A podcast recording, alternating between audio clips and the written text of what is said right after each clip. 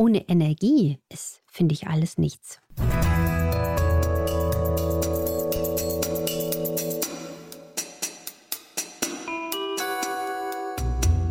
Dr. Anne Fleck, Gesundheit und Ernährung mit Brigitte.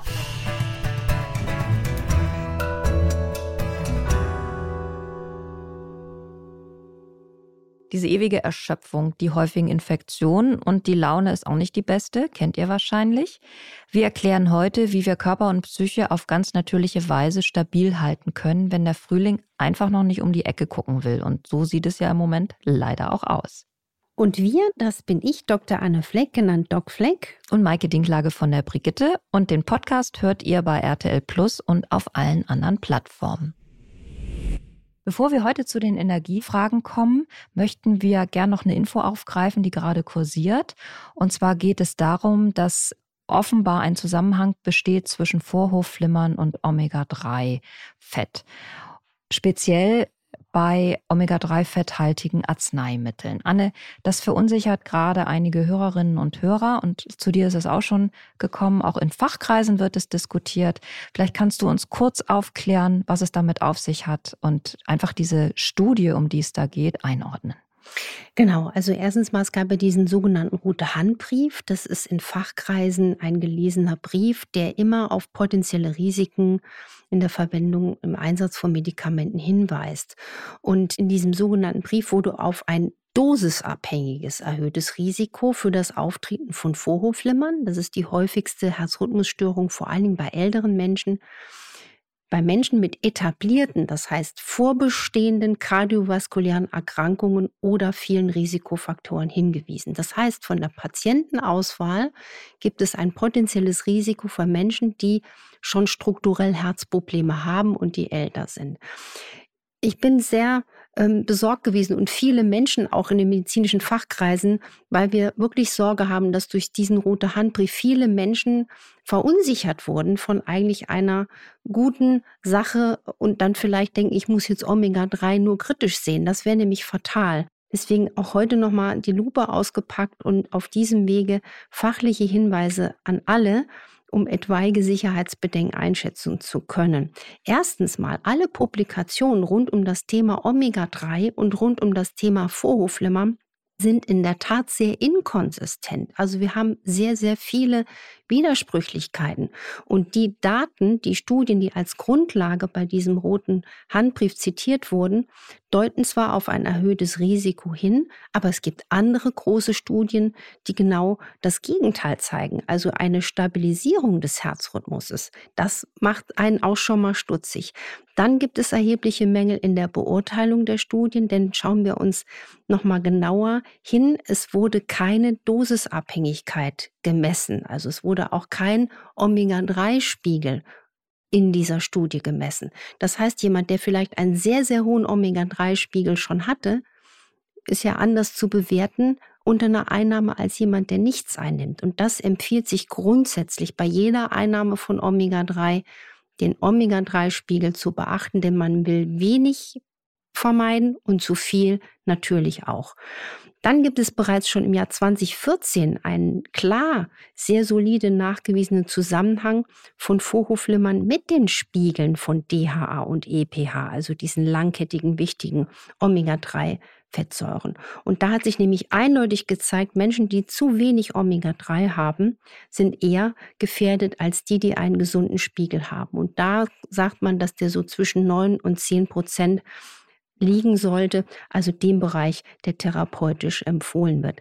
Wie gesagt, es gibt eine breite, breite Studienlage, die wirklich zeigt, Menschen profitieren, vor allem wenn sie noch keine Risikofaktoren haben.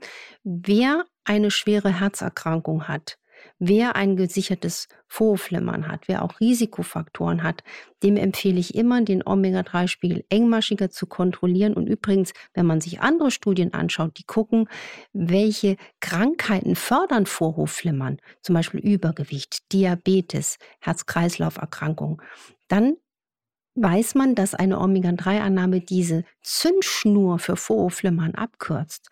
Und ein ganz wichtiger Punkt ist auch der, nicht nur Omega-3 allein ist eben wichtig, auch nicht die Quantität, möglichst viel in den Körper reinzugießen, sondern die Qualität ist entscheidend. Also wirklich frisch gepresste Omega-Safe patentierte Qualitäten.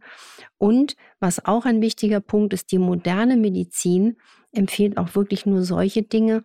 Und was man auch sagen muss, in der modernen Vorsorge werden ausdrücklich nur solche frisch patentierten Omega-3-Produkte empfohlen. Und die im Brief bezogene Meldung, das ist auch wichtig, bezieht sich auf ausdrücklich genannte auch Arzneimittel die auf der Basis von Omega-3-haltigen Methylestern, also Konzentraten, bestehen. Und das ist biochemisch betrachtet ein riesiger Unterschied. Lange Rede, langer Sinn. Omega-3 macht Sinn, aber gerade auch, wenn man sich besonders gut aufgestellt wissen will, bei vorbestehenden Risikofaktoren am Herzen, bei höherem Alter, auch immer gerne eine Omega-3-Spiegelkontrolle und auf die Qualität achten, nicht die Quantität. Es war uns einfach wichtig, das Thema nochmal aufzugreifen, eben weil viele Fragen dazu kommen und ähm, weil wir auch häufig über Öl, gutes Öl und die Wichtigkeit und auch die Heilwirkung desselben sprechen. Genau. Insofern glaube ich, weiß jetzt jede Hörerin und jeder Hörer, wie er das einzuordnen hat. Genau, und wir haben das sehr, sehr breit diskutiert. Also ich hatte gerade einen Tag später eine wirklich der besten Ernährungswissenschaftlerin, die wirklich alles liest, was ihr auch unter die Hände kommt, die ist Patientin bei mir, diskutiert. Wir waren wirklich in Sorge, dass durch so eine Alarmstimmung, die wird dann auch immer wieder weiter verbreitet, anstatt dass man sich mal wirklich auch die zugrunde liegenden Studien im Detail durchliest und Stärken und Schwächen analysiert. Und wie gesagt, es gibt genauso einen ganzen Berg an Studiendaten, die genau das Gegenteil erzählen. Aber die Dosiskontrolle, die halte ich für sehr, sehr wichtig. Insofern muss man auch in manchmal schlechten Dingen das Gute versuchen zu sehen. Es hat also die Debatte angestoßen und eine Kontrolle des Omega-3-Spiegels bei versierten äh, Kollegen macht Sinn. Und weil gutes Öl auch den Energiemotor hochtreiben Juhu. kann, steigen wir jetzt ein in unser eigentliches Thema der Folge für heute. So machen wir das. Anne, was tue ich denn, wenn ich morgens nicht energievoll, wie ich es eigentlich hoffe, sondern müde und erschöpft aufwache? Und wie lange sollte ich den Zustand hinnehmen? Also, das ist ja eins meiner großen Lieblingsthemen, weil ich ja so ein Fan des menschlichen Körpers bin und er schickt uns eigentlich immer nur liebevolle Botschaften. Das heißt, alle Symptome oder ja, Zimperlein oder Beschwerden, die er uns schickt und die eben länger dauern, die muss man ernst nehmen. Und wenn man jetzt mal ein paar Tage hat, wo man schlecht geschlafen hat, man hatte Stress in der Arbeit, in der Familie ist jemand krank, man macht sich Sorgen um Pflegefall, dann ist das alles im Rahmen des normalen Wahnsinns in Anführungsstrichen. Wenn man jetzt aber reproduzierbar merkt, man hat starke Müdigkeit, steht morgens pleiern auf, war vorher aber anders drauf, man fühlt sich wirklich komplett ausgelaugt, dann sollte man da auf die Spur gehen. Und auf zwei Spuren sollte man gehen, sowohl körperlich als auch seelisch und die geistige Ebene. Soll ich denn immer einem Energieloch nachgeben oder würdest du sagen, irgendwann muss man auch mal versuchen, ein bisschen da wieder rauszukommen, weil je weiter ich ja runtergehe mit meiner Energie und mit meinen Aktivitäten, je tiefer regelt sich der Körper ja auch runter. Also wenn ich immer sage, nee, heute Abend mache ich nichts mehr, irgendwann ist es so selbstverständlich geworden, dass ich abends schluff vom Fernseher hänge. Also wichtig ist natürlich vorausgeschickt, dass man wirklich auf Spurensuche geht, körperliche Ursachen abklärt. Tickt die Schilddrüse nicht ganz richtig? Wie ist meine vielleicht Matratze zu Hause? Habe ich riesen Elektrikgeräte neben meinem Kopfkissen stehen? Ja, all das kann ja auch zum Beispiel Schlafqualität beeinträchtigen und das macht auch müde. Man sollte wirklich versuchen, dann, wie du so schön sagst, trotzdem nicht sich nur äh, zurückzuziehen in die Höhle, weil dann baut ja auch der Körper automatisch ab. Also dann versuchen trotzdem so in die Bewegung vielleicht zu kommen, in einen sanften kleinen Spaziergang einzubauen und gucken, was macht das. An die frische Luft, Muskeln werden bewegt, Muskeln produzieren antientzündliche Botenstoffe, selbst leichtes Spazierengehen ist so, so, so gesund und dann einfach ähm, so versuchen, den Körper liebevoll ähm, zu aktivieren. Es kann aber auch zum Beispiel sein, dass es jemand hilft, mit einer Atemübung in die Energie zu kommen oder auch mal vielleicht auch ein, ein, schönes warmes Bad, nicht zu lange. Also wir wissen ja, es gibt ja Studien, die gezeigt haben, wenn man anderthalb Stunden vorm Schlafen gehen ein, ein warmes, nicht ganz heißes Bad nimmt, so etwa 15 Minuten, kann das auch richtig vitalisierend wirken und gleichzeitig Schlafqualität verbessern. Wer keine Badewanne hat, ähm, ist auch eine, ist auch eine heiße, schöne, warme Dusche mal gut. Also ich würde immer versuchen, auf verschiedenen Ebenen zu arbeiten. Man kann da natürlich auch mal solche Sachen machen wie den guten alten Sebastian Kneip auferstehen lassen. Kalte Armbäder, finde ich, sind immer ein schöner Energiekick. Für mich am Morgen immer. Wenn wir über dieses Thema gesprochen haben, in den vergangenen immerhin auch schon drei Jahren, fiel immer wieder das Stichwort Nebennierenschwäche. Auch das kann eine Ursache sein für Energieverlust oder Energiemangel. Würdest du sagen, das ist ganz häufig eine verkannte Ursache von Energieproblematiken? Ja, da ist ja so die klassische Medizin sieht jetzt diese, ich sag's jetzt mal, Nebennierenschwäche, so diese kleinen Grautöne, die es dazwischen gibt, nicht so wirklich mit großer Akzeptanz. Man spricht da eher mit, von einer klassischen Nebenniereninsuffizienz, die aus verschiedenen Gründen zustande kommen kann, zum Beispiel durch Autoimmunprozesse oder wenn Menschen operativ ihre Nebenniere einbüßen, die entfernt wird weil die Nebenniere äh, produziert ja ganz, ganz essentielle, wichtige Hormone. Aus der Ganzheitsmedizin ähm, wissen wir jedoch, dass es eine ja, eine gewisse Dynamik zu erkennen ist, wenn Menschen sehr, sehr müde morgens aufwachen und wenn Menschen abends total so eher fit sind. Und das ist so ein Vorbote, dass über chronische Stresshormonachsenaktivierungen wahrscheinlich die Nebenniere doch etwas in Mitleidenschaft gezogen ist. Ne? Da wird man, wenn man die Ultraschall oder die sieht man ja eher auch in anderen Bildern, die wird immer gesund aussehen. Ne? Aber das gibt es. Und die schwerste Form der Nebenniereninsuffizienz, die selten vorkommt, aber ich glaube, sie wird oft übersehen. Also ich habe das schon ein paar Mal bei Menschen äh, diagnostiziert. Das ist die Form des sogenannten Morbus Addison. Die wird nach Thomas Edison, dem englischen Arzt, der sie erstmals beschrieben hat, bezeichnet. Das ist dann auch etwas, wo man auch wirklich gucken sollte, was machen die Mineralkortikoide, die Glukokortikoide, die Hormone der Nebennierenrinde und die Menschen müssen dann auch richtig mit einer Art Hormonersatztherapie geführt werden. Das sind allerdings ne, wenige Fälle, aber wenn jemand extrem müde ist, extrem adynam ist, ähm, manche Leute haben auch so ein bisschen braune Zeichnungen der Haut in den Handinnenflächen und im Mund ähm, oder haben auch unspezifische gastrointestinale, also Bauchbeschwerden, Bauchsymptome, dann sollte man das internistisch abklären lassen. Ich hatte wirklich eine Patientin, die musste so extrem dafür kämpfen und hat es dann wirklich geschafft, dass die Diagnose letzten Endes gestellt wurde. Aber nochmal auch positiv gesagt, selbst wenn man jetzt so eine Tendenz zu einer ausgebrannten, sage ich mal, Nebenniere hätte. Man kann die naturheilkundlich auch wieder ähm, ja, ein bisschen auf die Beine stellen. Zucker gibt ja Energie. Das mhm. ist ja oft das erste Mittel der Wahl, wenn man sich gerade schlapp fühlt oder wenn man sein 16 Uhr tief im Büro hat. Aber Zucker raubt eben auch Energie. Kannst du den Zusammenhang nochmal erklären? Also Zucker macht ja einen massiven Blutzuckeranstieg.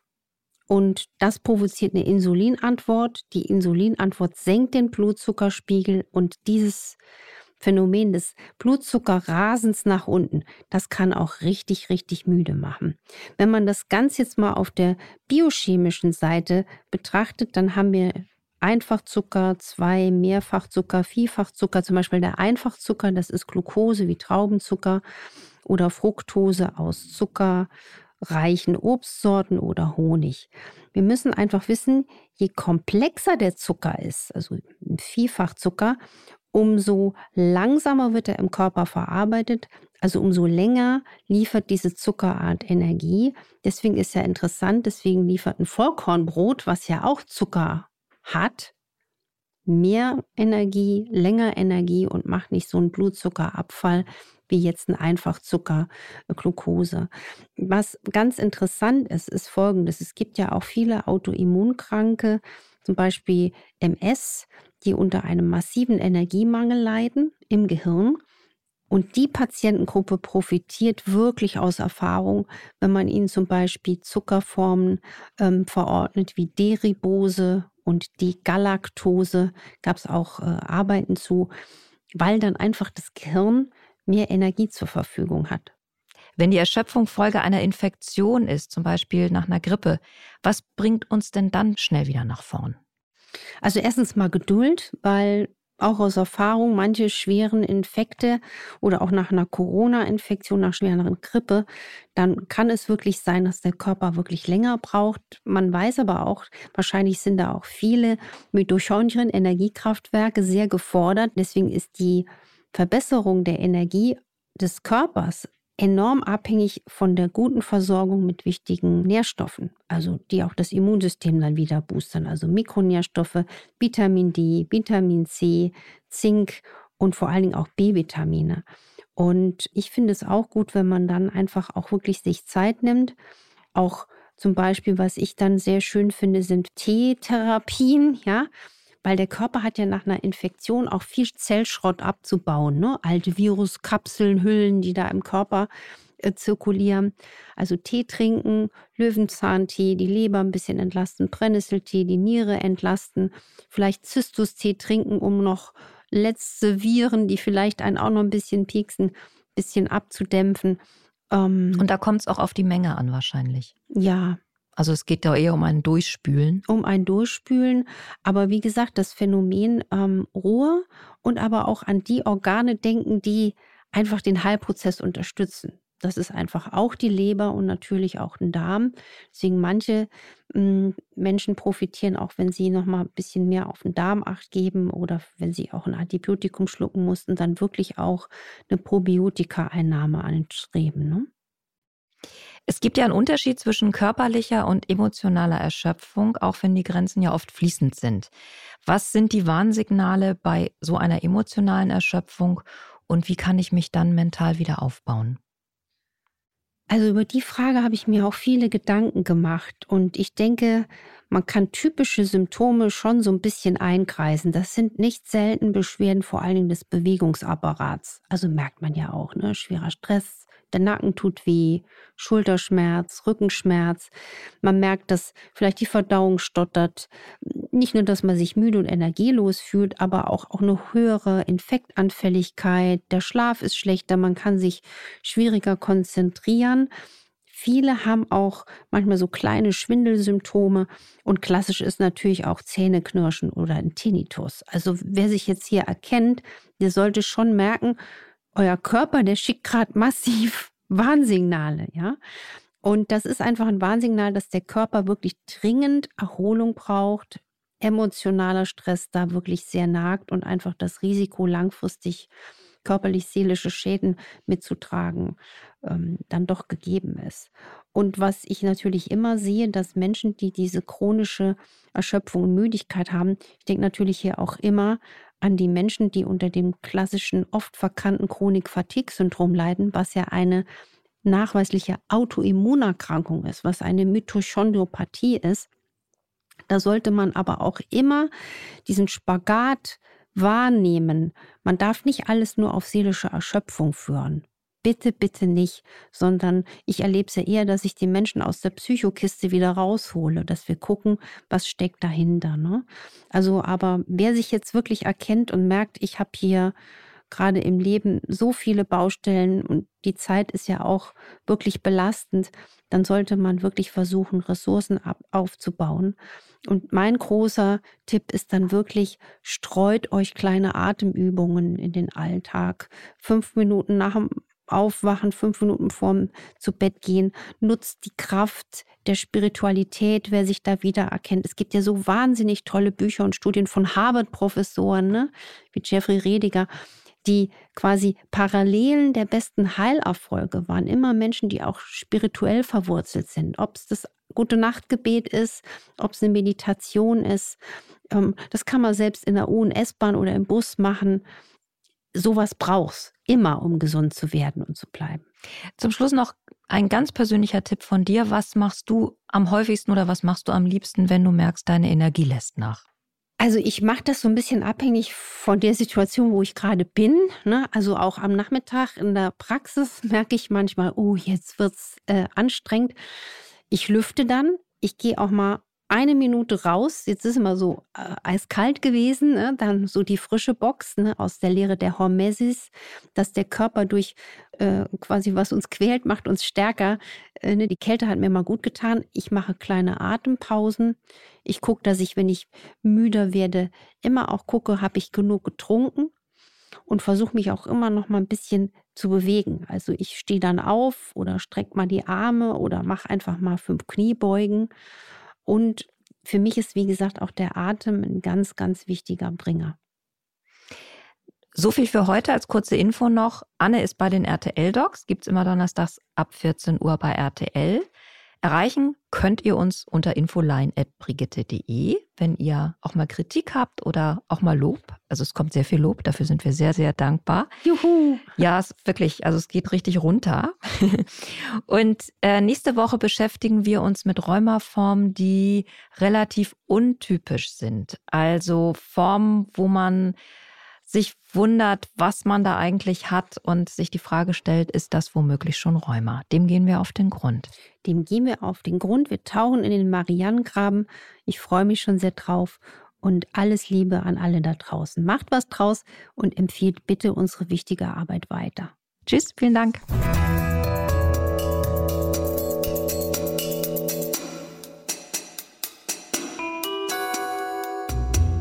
Dr. Anne Fleck, Gesundheit und Ernährung mit Brigitte.